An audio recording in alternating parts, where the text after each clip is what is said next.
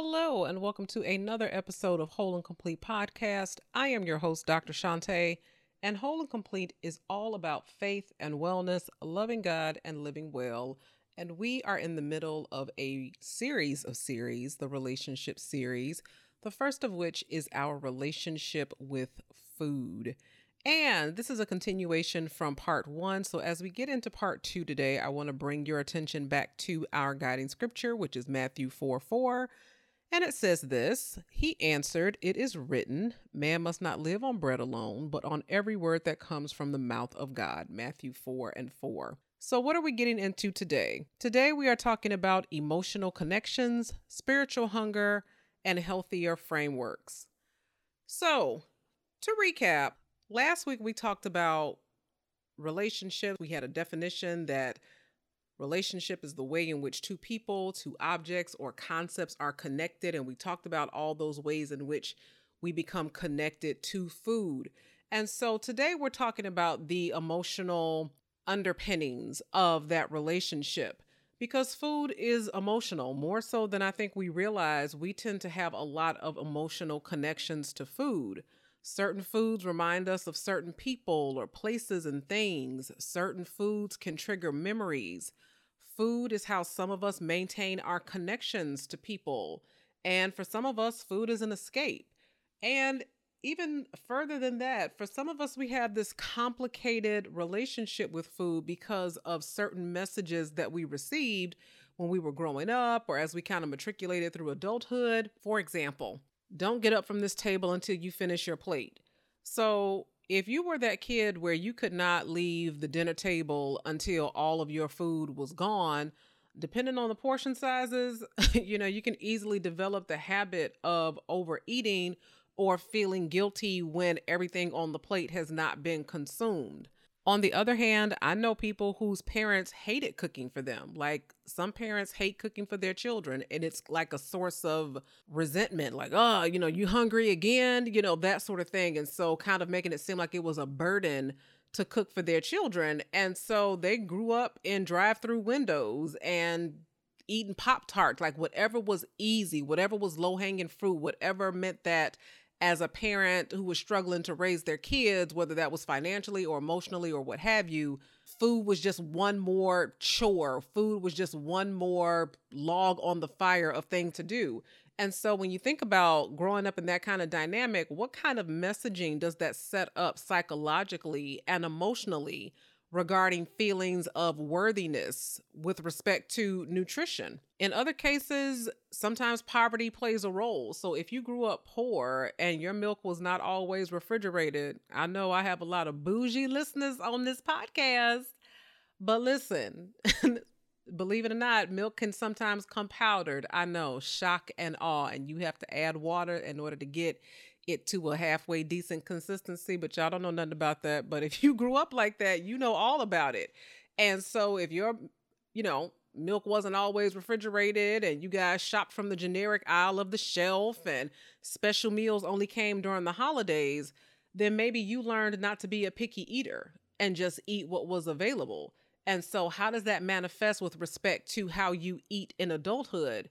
Or the opposite may be true. You you now because you have means and money and education you decide to buy the best of everything because you associate being able to shop at Costco and Whole Foods with feelings of status and worthiness and it's your way of shedding that stigma of being poor when you were younger in fact, this can be like so insidious, like it can be like so sneaky and kind of creep up on you. I remember back in the 80s, maybe it was early 90s, but I want to say it was like the 80s there was this peanut butter commercial and it said the slogan was choosy moms choose Jif. Think about that. Think about that statement. Choosy moms choose Jif. And you know that advertisement is all about psychological manipulation and kind of like planting these seeds of insecurity and inferiority and and shaming. Okay. So in this particular commercial, Choosy Moms Choose Jif, that is a really privileged statement. It is throwing subtle shade at moms saying, hey, if you were a good mom, you would buy this kind of peanut butter. And it's crazy that something as small as that can create mom guilt or shame around having money or not having money, about being able to afford something like Jif. Another emotional connection is that food for a lot of you is a love language. Like I have a friend, her whole love language is tacos. Like if you bring her some tacos, y'all gonna be friends for life, you know. So for some of you, you know, you and your boo, y'all connected through a series of wining and dining, and food is an expression of love and affection. And back in the days, I don't know if this is still happening today, but back in the days, women were taught that the way to a man's heart was through his stomach. And so, you know, y'all fell in love over the buffet, you know, or you learned how to cook so that you could make yourself more romantically attractive and available to a potential suitor.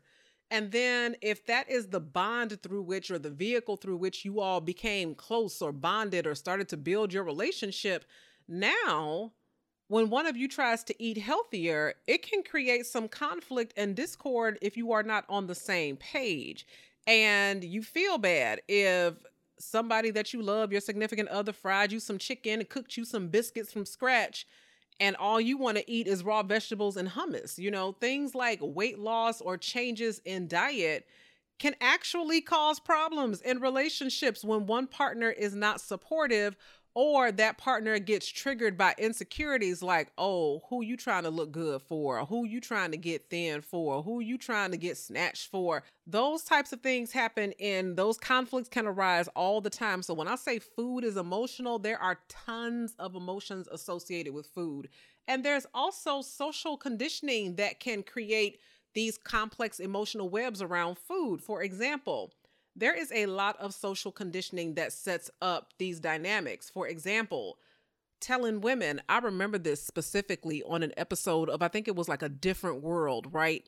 So, like the character Whitley, her mom was like, okay, Whitley, a little on the lips, a lifetime on the hips. That was one of those sayings that I heard back in the 90s. And it kind of forces this dynamic where women are making these automatic associations between food and physical appearance.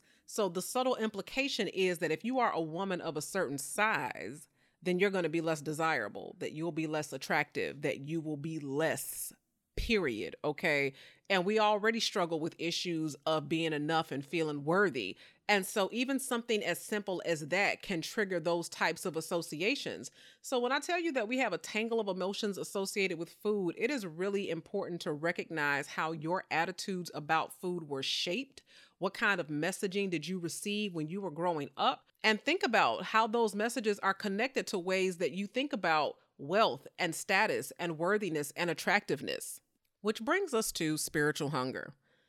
So, back to our guiding scripture, it is written, Man must not live on bread alone, but on every word that comes from the mouth of God. So, as we talked about last episode, this is where Jesus is out in the wilderness and he's being tempted. You know, he's out there fasting for 40 days and 40 nights. And this is a response, a rebuttal to one of those temptations. And there are all kinds of hungers in this life. Physical hunger is just one. So, on the last episode, we broke down the difference between physical cravings and emotional ones. Well, here in this scripture, Jesus, as I said, went away to fast for 40 days and 40 nights. And I'm not going to lie, you know, my pastor is literally doing this right now. Like whenever he asks us to fast from like 6 a.m. to 6 p.m., I'm throwing like heavy side eye. Like I'm like, what? Why are you doing this? Like, what do we do? What is this for? you know, it feels like punishment. You know, I can make it, I can barely make it 12 hours, let alone 40 days. So, you know, Jesus was a real G because that ain't my testimony. But the point is, in moments of weakness, we can get tempted to satisfy our hurt or our hunger with these physical resources or these physical entities. And this is what Jesus means when he says that man cannot live by bread alone, meaning we cannot live to satisfy our physical appetites solely. Because you can eat to physical capacity. You can drink until you are stone drunk and still be hungry and still be thirsty for love, for belonging, for connection, for peace, for wholeness, for healthy relationships, for safety, harmony, forgiveness, and reconciliation. Food is not a replacement or a substitute for the work of repairing relationships. Food is not a replacement or a substitute for the work of being vulnerable. Food is not a replacement or a substitute for loneliness. It is not a replacement or a substitute for healing trauma or going to therapy or setting boundaries. Food cannot do the work that you're not willing to do. Food can't slay the dragons. It can't battle the demons. That is not what it was designed for. The Apostle Paul in 1 Corinthians 6 12 and 13 says, Everything is permissible for me, but not everything is beneficial. Everything is permissible for me, but I will not be mastered by anything. Food is for the stomach, and the stomach for food, and God will do away with both of them. Here, Paul is saying that we have to stop majoring in the minor, okay? Like we have to to take a, a larger look at the bigger picture because just because you can eat or drink or gamble to your heart's content does not mean that it's in your best interest to do so. He says specifically, I will not be mastered by anything, meaning I will never let any substance or activity or pursuit have so much pull in my life that I become a slave to it, that I cannot exercise self control. What is food for? He says it the stomach. And what is the stomach for? Food. And neither of them are going to last beyond our last breath. So Paul always is trying to get us to focus on things that are beyond this life, things that are more eternal. The gospels do the same thing, you know, don't don't build your treasures for things on earth because you can't take it with you. Focus beyond this world, this time, this place. And so Paul is saying that we can't just get caught up in the here and now. We can't get caught up in the next meal and food becomes such a, a presence in our lives that it it creates this bond of slavery essentially where you just can't shake it and you have to have certain things and you you go through withdrawals if you don't have certain foods and certain needs like it just it can't be like that he's saying is that it can't be like that that that's not what it was designed for. It was designed to nourish you and there's a place where it gets nourished which is your stomach and the stomach was designed for that purpose and that's it. But that cannot be the end all be all and I tell you this because, you know, I used to be that person. How did I blow up to 240 pounds? That's what I was at the start of this pandemic. Ooh, child. On this five inch four, I mean, five foot four inch frame. Okay. 240 pounds, five feet four inches. How did I do that? How did I get there? Because I didn't want to do the work. Because I was trying to avoid conflicts. Because I was willing to sacrifice my happiness to keep the peace, to keep other people happy because I had been conditioned, keyword, to take one for the team. I, at some point, am going to do a whole series about being like the oldest girl in the family or the only girl in the family. I'm not saying that it's always the case, but if you tend to be the oldest female in the family, the responsibilities that are placed on your shoulders are just un reasonable and unreal, but that's a whole nother episode for a whole other series. But yeah, I had been conditioned to take one for the team. I had learned to disassociate from my emotions, keyword, and escape elsewhere. So if you go back to last season and you listen to the Mama Trauma series, disassociation is a trauma response. We we learn about fight, flight, or freeze, and then there's this other one, disassociation, where it's like, oh, I cannot physically escape what's happening right now, so I'm going to mentally escape. I'm just going to go elsewhere. And so I learned to separate myself from my emotions so that I wouldn't have to engage them. And so instead of engaging my emotions, I was picking up a fork, I was picking up a glass. I had been convinced that self care was betrayal and so that combination of things, being willing to sacrifice my happiness, trying to avoid conflict, dissociating from my emotions, all of that concocted to me being able to try to self regulate because when you are in distress, your body is searching for ways to regulate itself, to get back on track, to feel okay, to manage the anxiety in some way, shape, or form. And this is the way that I was managing my anxiety. But I woke up I was literally addicted to like food and alcohol. And I said, no, no, no, this cannot be my life. And so, as I said on the previous episode, this journey for me really started back in mm, 2018, 2019, started going to therapy. And so I was in therapy a good year or two before this pandemic came along. And so by the time the pandemic came along, I was finally in a place where I had done so much inner work that I was ready to focus on the outer work. And suddenly I had the time to focus on the outer work because I didn't have to physically manifest my body on campus. And so that was maybe like chapter three or four of this health and wellness journey and my road to wholeness and completeness. But I will tell you, for those of you that are coming to this episode or coming to this series about the relationship with food, thinking that it's just the food, baby, it's not just the food. It's not just the food. The food is a symptom of a larger issue, and you have to really look at it in its full context, which brings us to healthy frameworks kind of changing course. So, I am a teacher of metacognition. So, at the college, yes, I'm an English professor, but I also teach a learning frameworks course. And one of the things that we emphasize in that course as we think about the ways that we learn and the ways that we approach learning is metacognition. That is being reflective, thinking about our thinking, like not just thinking the thoughts, but thinking, why am I thinking those thoughts? okay, why am I doing these things? Why am I choosing this course of action? Why am I self sabotaging? That's metacognition. And I think it's time for us, with respect to this, to do some reflection. So, here's some questions I want you to think about and kind of ask yourself as you are contemplating your relationship with food. Question one Is there anything that I am trying to avoid? Is there any place that I am out of alignment with my values and my purpose? In other words, am I doing things that are out of alignment with my values and my purpose? Are there some conversations that are long overdue Am I depending on food for more than nutrition? Am I labeling foods good or bad, setting up judgments for myself and others? I want to repeat that. Am I labeling foods good or bad, setting up judgments for myself and others?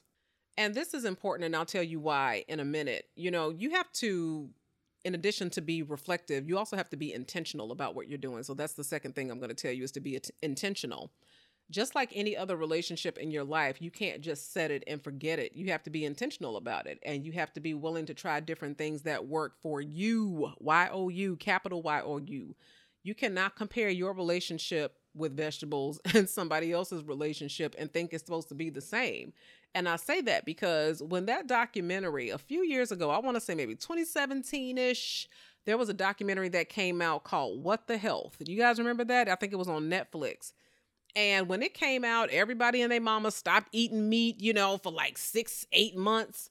And people who had long eaten meat like their entire lives were suddenly online shaming other people for eating chicken. You know, that's not a healthy relationship with food either. When you kind of take this judgmental stance, and as soon as you see somebody with a bag of Cheetos, there you are casting dispersions, that's not a healthy relationship either. Setting up judgments about what people are eating or what have you is also not a healthy relationship with food. You're not the arbiter, you're not the judge. And those same people that were shaming people about eating chicken a year later was back to eating chicken. So it's just like, you know, let's let's stay in our lane. let's focus on our own relationship and allow people to do what works best for them. You know, so for some people, a plant lifestyle works best for them. A plant based lifestyle is best. For some people, more proteins and fewer grains. For other people, no gluten. You have to be willing to explore what works for you. Okay, so just like every eligible person is not going to be your next spouse, okay, husband or wife. If you're a single person, every person that's single is not necessarily the one, okay? You have to date around and see if that's going to work for you. Uh, same thing with the food world. Date around the food world and see what works for you. How do you want to feel afterwards? Me personally, I love when I can go and eat, especially socially, and walk away from the table completely satiated, but not with that heavy, sleepy itis. Y'all know what I'm talking about. feeling that you tend to have when you have eaten way too much.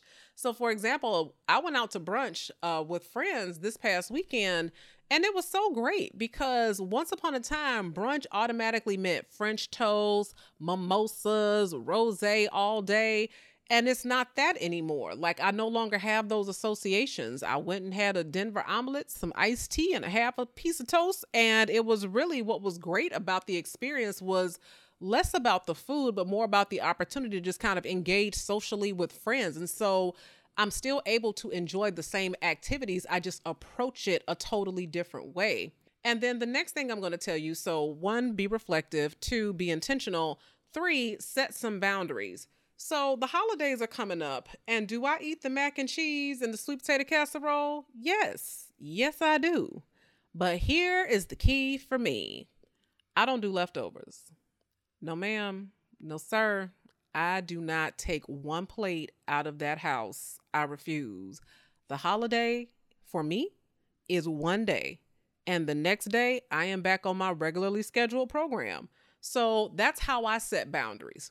And you have to be willing to set your own boundaries, whatever that looks like. Okay. So, with respect to setting boundaries, sometimes you're going to go to somebody's house and they have this plethora of food. If you know that you don't want to eat all that or there's not going to be any options available to you that you prefer, then make sure you eat before you leave home. My sister does this all the time.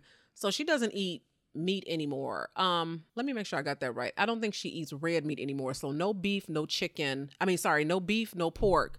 I think she still eats chicken and fish.